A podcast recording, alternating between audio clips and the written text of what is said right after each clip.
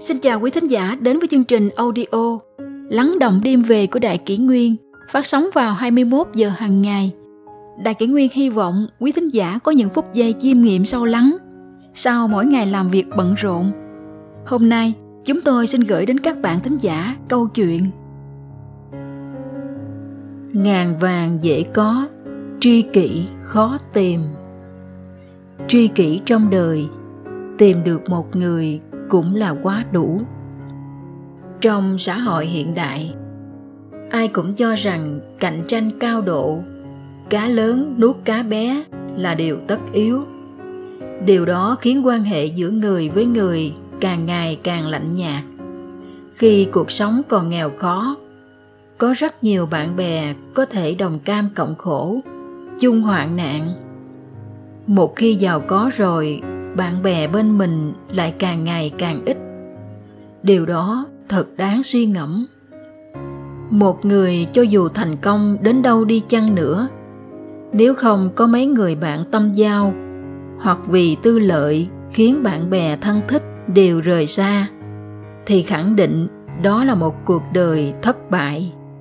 Người xưa nói, ngàn vàng dễ có, tri kỷ khó tìm trong đường đời dằn dặt bằng hữu là không thể thiếu được. Nếu có thể gặp được một người tri kỷ, thì đó là phúc phận không gì lớn hơn. Cố công bỏ sức lao động, thì ai cũng có thể kiếm được tiền. Nhưng bằng hữu tốt, chân chính trên đường đời, thì chỉ có thể tùy duyên gặp được mà không thể cầu được. Gọi là bằng hữu thường được chia làm hai loại một loại là tương giao, một loại là tương tri. Tương giao thì rất dễ có, mà tương tri thì rất khó tìm.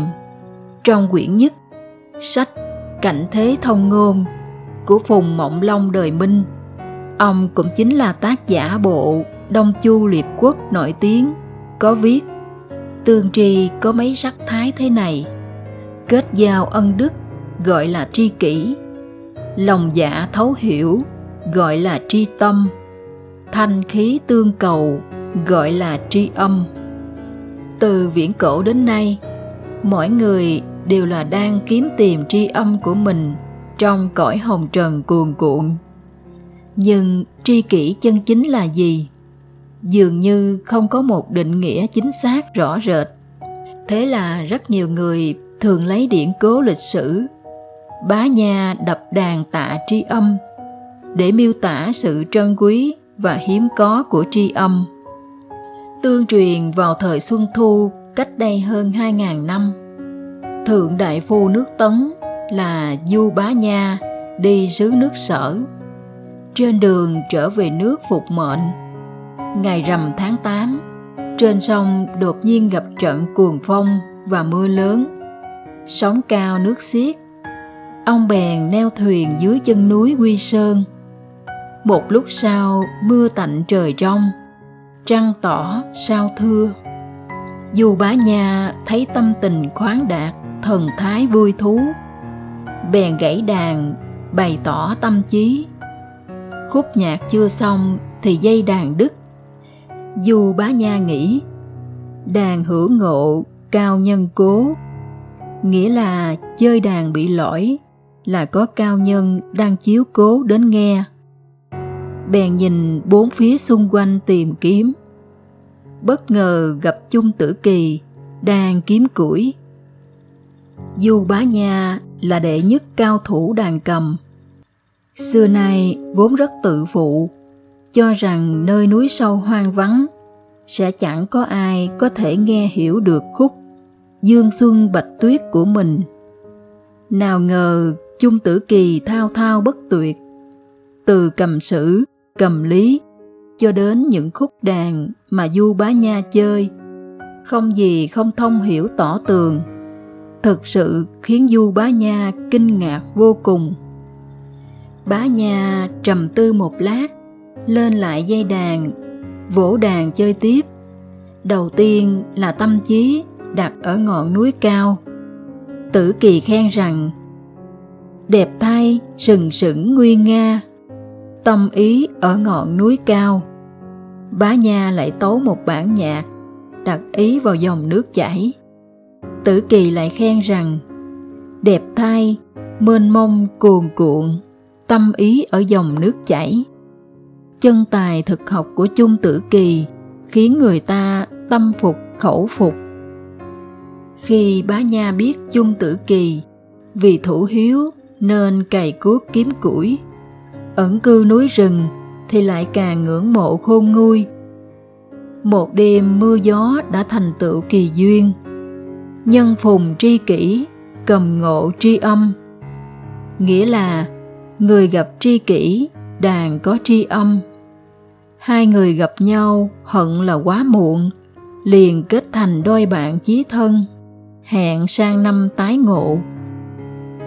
Sang năm bá nha đến nơi ước hẹn như đã định.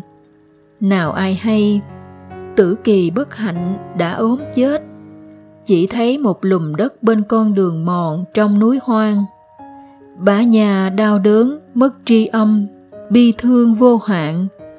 Bèn đàn khúc, cao sơn lưu thủy trước mộ tử kỳ. Sau đó, bá nha cắt đứt dây, đập vỡ đàn quyết tâm đến hết đời cũng không chơi đàn nữa.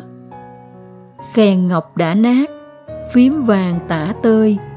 Câu chuyện du bá nha đập đàn tạ tri âm, từ đó lưu truyền cho đến ngày nay. Sinh mệnh là một loại duyên, tình cảm cũng là một loại duyên.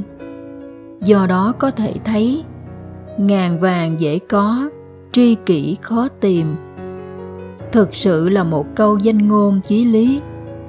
Nghĩ về thi tiên lý bạch, cái duyên nào để có câu thơ nổi tiếng? Đào hoa đàm thủy, thâm thiên xích, bất cập uông luân tống ngã tình. Dịch thơ, hoa đào đầm nước sâu ngàn thước, uông luân đưa tiễn chứa chan tình hay cái duyên của vương bột, để lại câu thơ thiên cổ.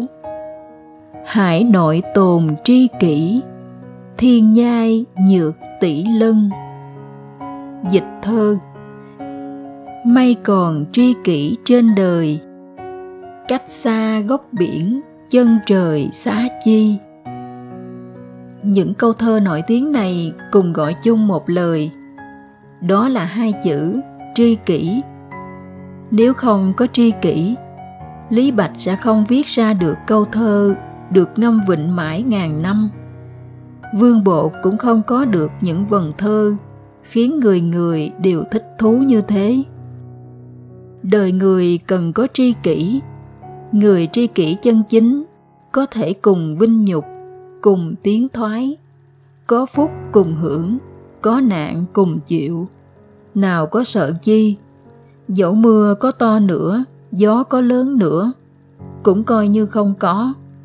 Người có tri kỷ thì cuộc đời mới không ân hận.